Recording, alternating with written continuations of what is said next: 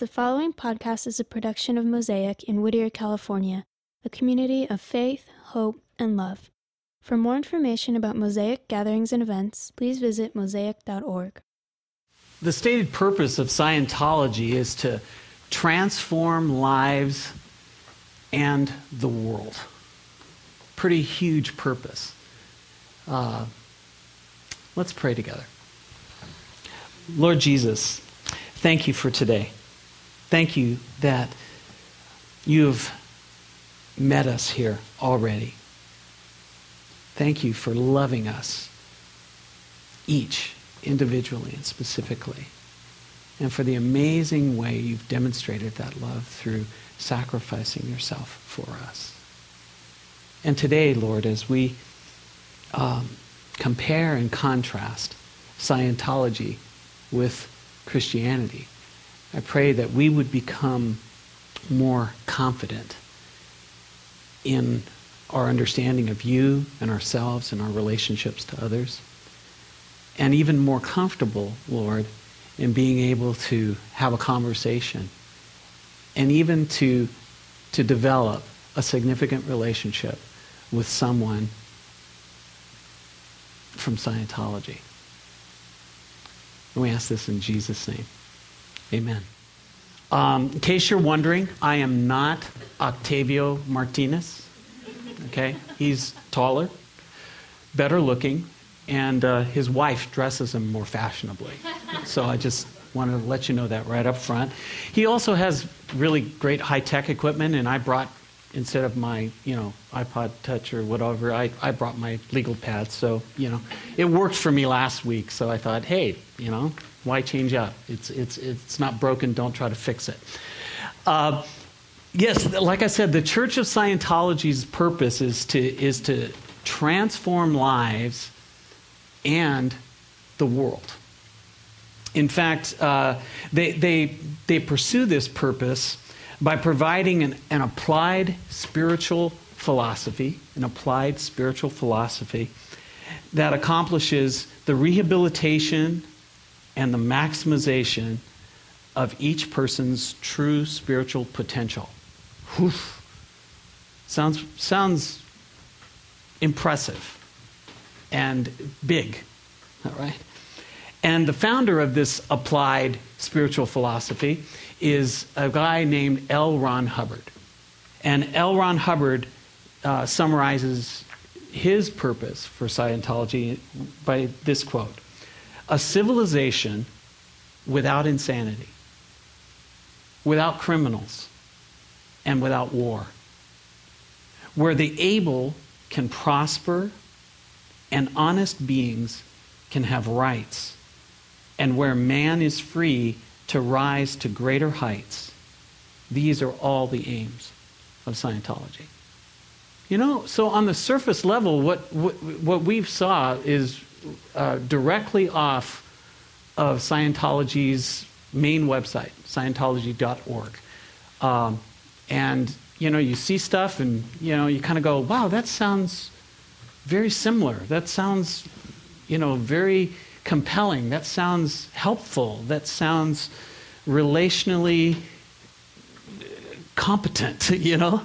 And, um, and many world religions sound that way, seem that way, appear that way, at least on the surface. And like last week when we talked, we said that uh, the, the question or the common problem or the common issue that all faiths are trying to, to address is, is the fact that the world is not what it could be.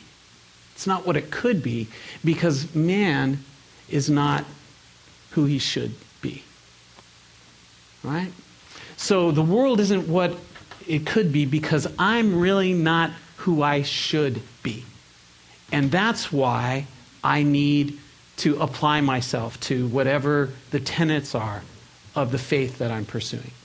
So within Scientology, uh, it's, it's actually very similar to the Hinduisms that we talked about last week. Like last week, we, we basically came up with that, that Hinduism's the traditions of Hinduisms, uh, the main problem is man is ignorant, the ignorance of man. And so the solution to that problem in Hinduism is to put yourself forward to work for enlightenment. And as you're pursuing enlightenment, uh, if you're in a certain track within Hinduism, you count on a personally designed, kind of a customized God that you pay your devotion to, to kind of come and meet you part way towards you. All right? Kind of the grace of a personal God kind of helps cover up whatever I'm lacking in being able to attain perfect enlightenment. And so, if that's the solutions that Hinduism offer, Christianity basically says, really, man's pri- primary problem isn't just ignorance, it's personal sin. I just choose to think wrong things, to have wrong attitudes, to say wrong things, to act in a wrong way. That's my nature. That's my personal sin. And the only solution to my personal sin is a Savior, a gracious God beyond myself who can come and cover everything for me. That's what Christianity poses as the, the problem and the solution. Now, the scripture says it this way, and we talked about this last week. For all have sinned and fall short of God's glorious standard. And we're going on. Yet now God, in his gracious kindness, declares us not guilty. He has done this through Christ Jesus, who has freed us by taking away our sins. And that's really the essence of the gospel. That I, my main problem is my personal sin. And the only solution I have is the grace and the love and the sacrifice of Jesus Christ to help make up that gap. And so last week we kind of focused on the first half of that, the, the problem, you know, the ignorance and the sin. And then this week with Scientology, we're going to camp a little more in the solution side of it of, okay, well then, whose job is it to be the Savior?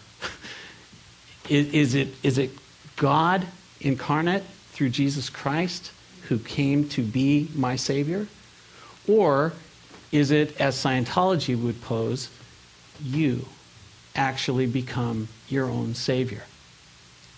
Scientology, again, would basically say our primary problem is ignorance. Ignorance of really the immortal spirit that each and every human being is, and our unlimited potential because of that. We're ignorant of those things. And so we need to gain enlightenment. And the way we do that is through personal work you saw in the video auditing, classes, personal counseling. All right? It's, it's all based on what you put into it, is what you will get out of it. So, again, in contrast to that whole scenario, Jesus actually said some really amazing things about himself as our Savior. He said, My purpose is to give life in all its fullness. My purpose is to give life in all its fullness. And he also said, I am the way and the truth and the life. And no one, no one can come to the Father except through me a very, very exclusive and specific relationship and opportunity is what Jesus provides. Now, Scientology, it, it literally means the study of knowledge or the study of truth, if you're just going to take the term. All right, the study of knowledge, the study of truth. In L. Ron Hubbard's own words, he, he would define it as knowing in its fullest sense. Knowing in its fullest sense. When uh, L. Ron Hubbard was about 12, he was introduced to the theories of Freud's psychoanalysis. Basically, that, that man has a conscious mind and a subconscious mind. And Freud's theory was that a lot of our problems, in fact, all of our problems, are really trapped up in this subconscious mind that, that we don't, we're unaware of, subconscious, uh, and that through psychoanalysis, you can bring those memories, those thoughts, those feelings up into your conscious mind and deal with them in specific ways. That, that concept really grabbed L. Ron Hubbard, and he became obsessed with understanding uh, the, the mind and human reasoning and, and Freud's theories.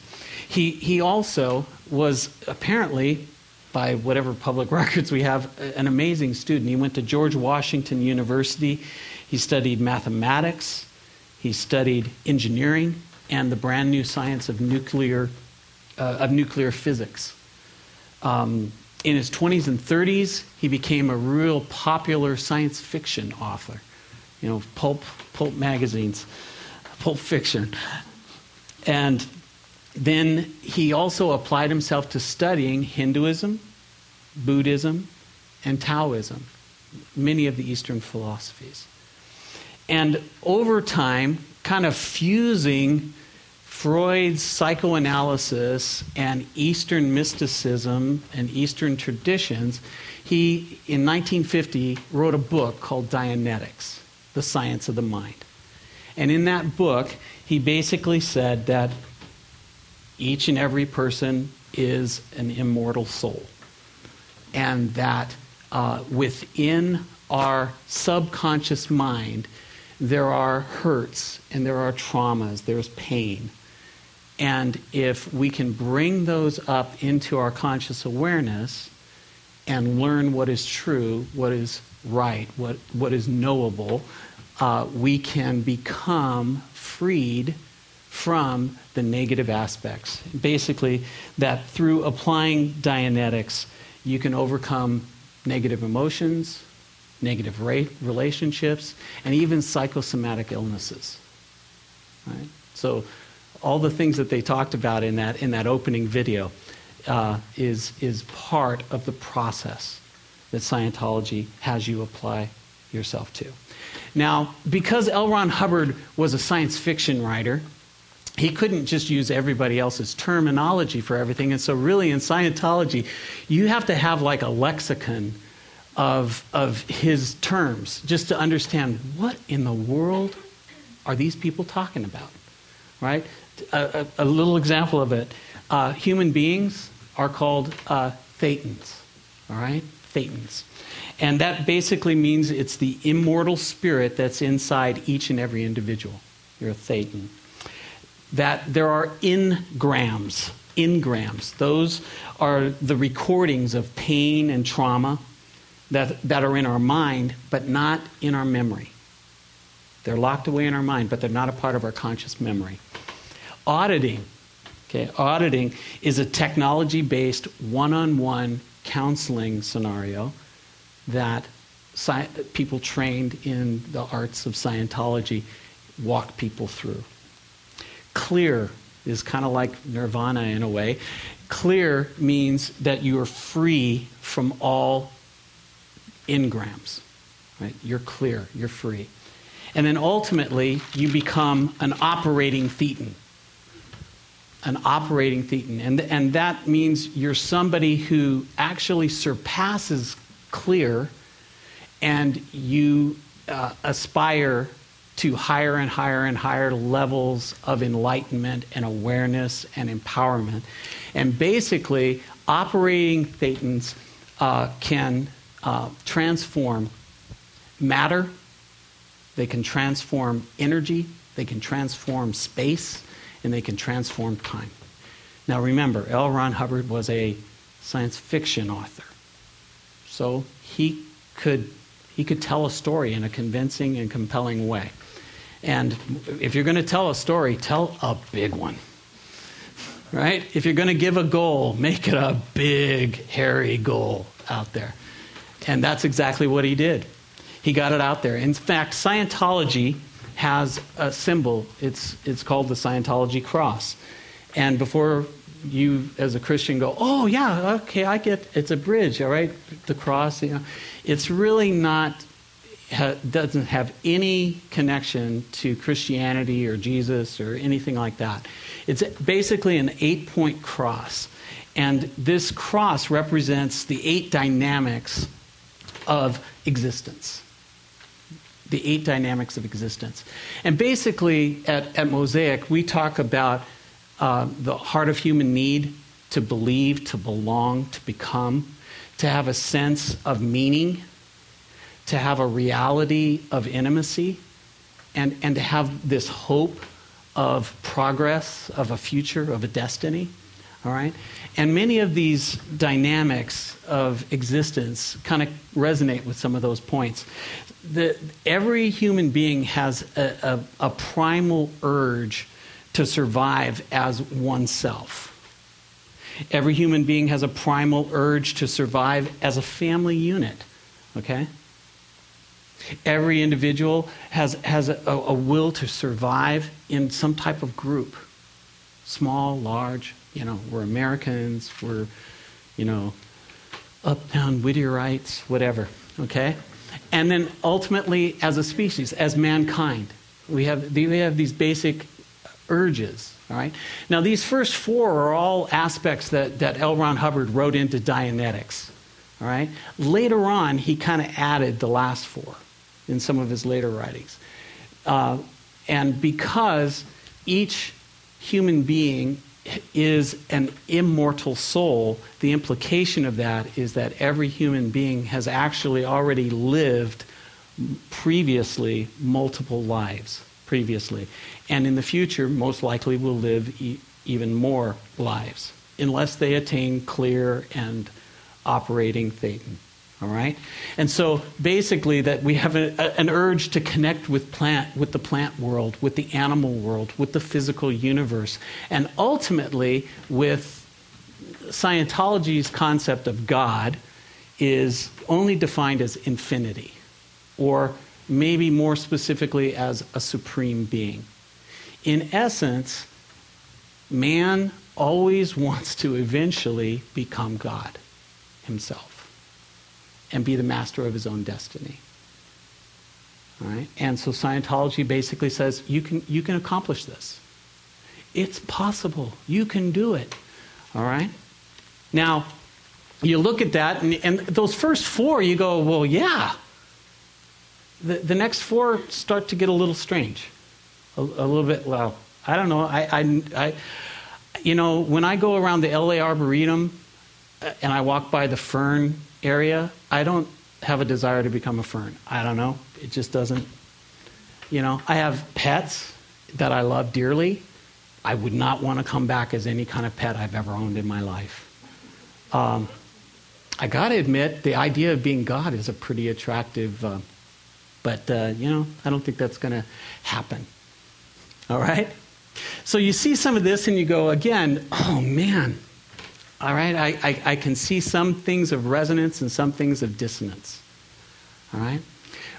Scientology also uh, has 21 principles of a moral code. And I think in this, you're going to find a lot more connection between even who you are, where you stand, uh, what um, people think. Basically, L. Ron Hubbard said that this, this list was compiled purely through common sense, just basic, good old common sense. All right?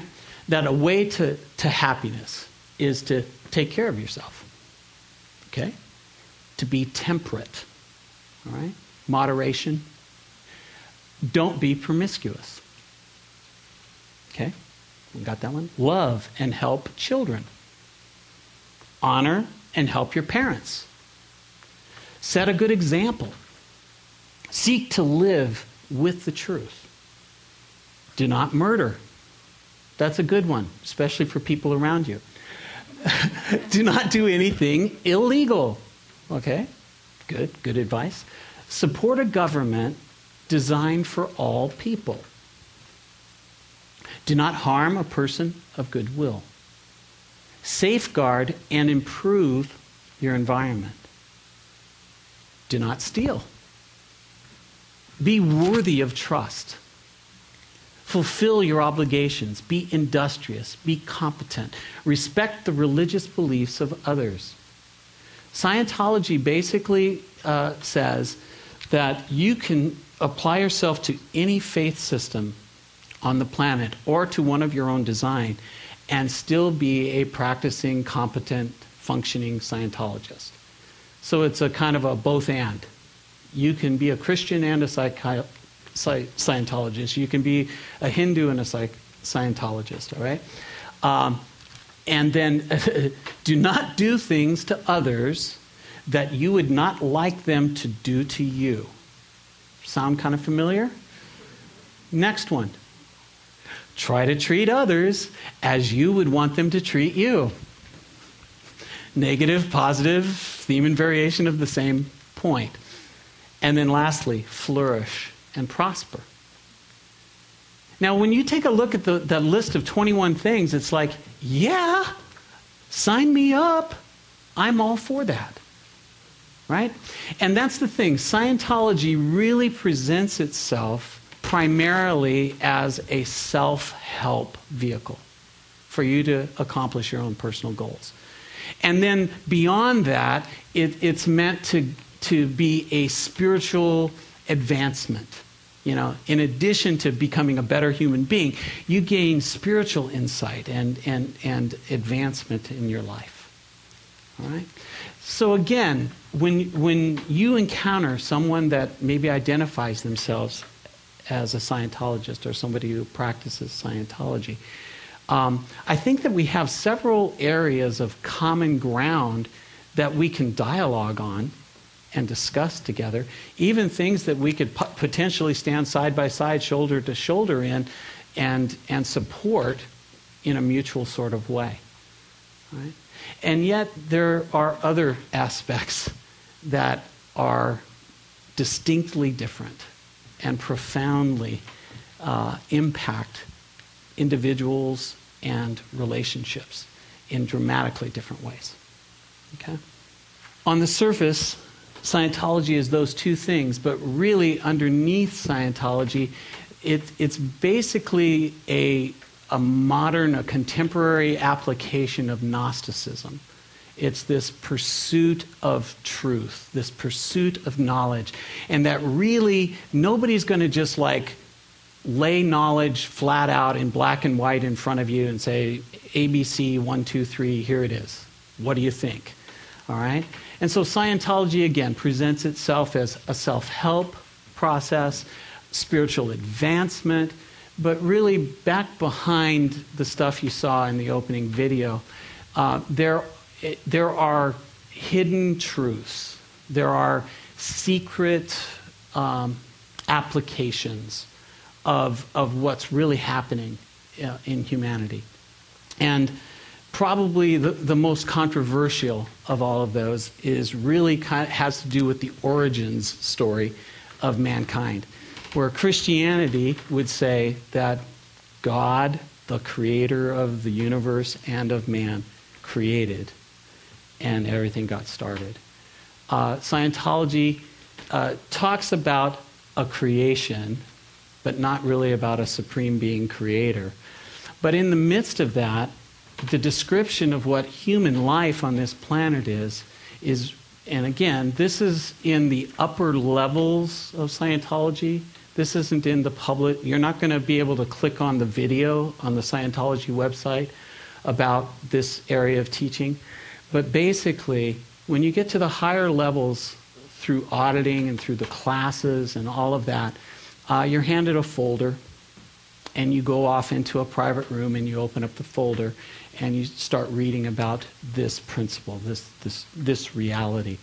And by this time, many people in Scientology, at least in the United States, have already been paying premium prices for classes and books and tapes and, and personal counseling auditing sessions. And so you're basically into this typically somewhere between $200 to $300,000 worth of personal investment for kind of like a middle class American. All right? Um, you have vested relationships because you have Sunday services, you have small groups, you have a personal auditor, a mentor in a way. All right? So by that time, you go into that room and you open up and you find out, again, L. Ron Hubbard was a science fiction author, fundamentally, uh, most commercially. And so ultimately, what you discover is that there was this alien, an intergalactic alien named Xenu, and he was a tyrant. And basically, all the planets in this confederation uh, were overpopulated. And so Xenu went around with his minions and basically collected up the scum off of all of these planets in the galaxies and brought all the scum to Earth and basically chained them, imprisoned them around various volcanoes all over the planet. And then his minions dropped nuclear bombs. I know, I, stick with me here. Into those volcanoes that erupted and destroyed all the, the living beings. And, and then they became these immortal souls and they're entrapped and uh, now continue to reincarnate themselves into other life uh, for forever and forever and forever. I think all of us in this room can understand why that particular teaching would be awkward. to say the absolute least. The absolute least. A little bit awkward at that point. It's like, hey, I'm all into that, you know, treat other people as I want them to treat me and, you know, help the planet and, you know, become a better person and improve my relationships. But, you know, I didn't sign up for this. So that's part of the issue that followers of Jesus Christ would have with the church or the religious spiritual philosophy of Scientology is you know, if if you're going to say this helps you, let's put it out there, you know. It, w- it would be kind of like Christians saying, hey, there was this carpenter, and he taught some really neat stuff about life and about God and about relationships. And he, he said some really profound things. And you should really read what he taught. And you read what he taught and you see the, the lessons that Jesus, you know, the examples of how he stood up for the underprivileged and the outcasts and, and all of that. You know, and but all we ever talked about were, you know, kind of like his PC teachings. But then later on, after a person's already been coming to your gathering, been a part of your small group, has personally vested interest in what you're doing as a community, then you kind of pull them aside and go, well, you know, this carpenter actually could walk on water. He could make food, multiple food, out of a couple of little loaves of bread and, and fish. You know, he raised dead people to life again. Now, now you see, Christianity, through the scriptures, lays all of that out in front of anyone and everyone and says, This is the truth of God to us, to you, to me. You can accept it or you can reject it. But we are going to present it to you in clarity, in truth with confidence and conviction and allow you the option to choose, to think for yourself, to experience for yourself, and to choose for yourself. Within Scientology, Jesus is kind of seen one of three different ways. It depends on who you read and at what era during Scientology. Jesus is largely uh, seen as imaginary that there really was no historical Jesus. If there really was a historical Jesus, he's basically seen as insignificant. It, it's like mm, yeah, a Jewish guy ran around, did some interesting stuff. It's not really important, isn't going to affect my life. That's 2,000 years ago for crying out loud. Or lastly, Jesus is actually seen as something kind of insidious. So he's either imaginary, incidental, or insidious. And that Jesus is used by religious systems, i.e., Christianity, to be a, a manipulation of people, to get people to conform to what the church says needs to be. And yet, Scripture indicates to us this is our closing passage that God showed how much He loved us by sending His only Son into the world so that we might have eternal life through Him. This is real love. It is not that we loved God, but that He loved us. That He loved us and sent His Son as a sacrifice to take away our sins. So again, Scientology posts our problem as ignorance of our immortal self and our unlimited potential.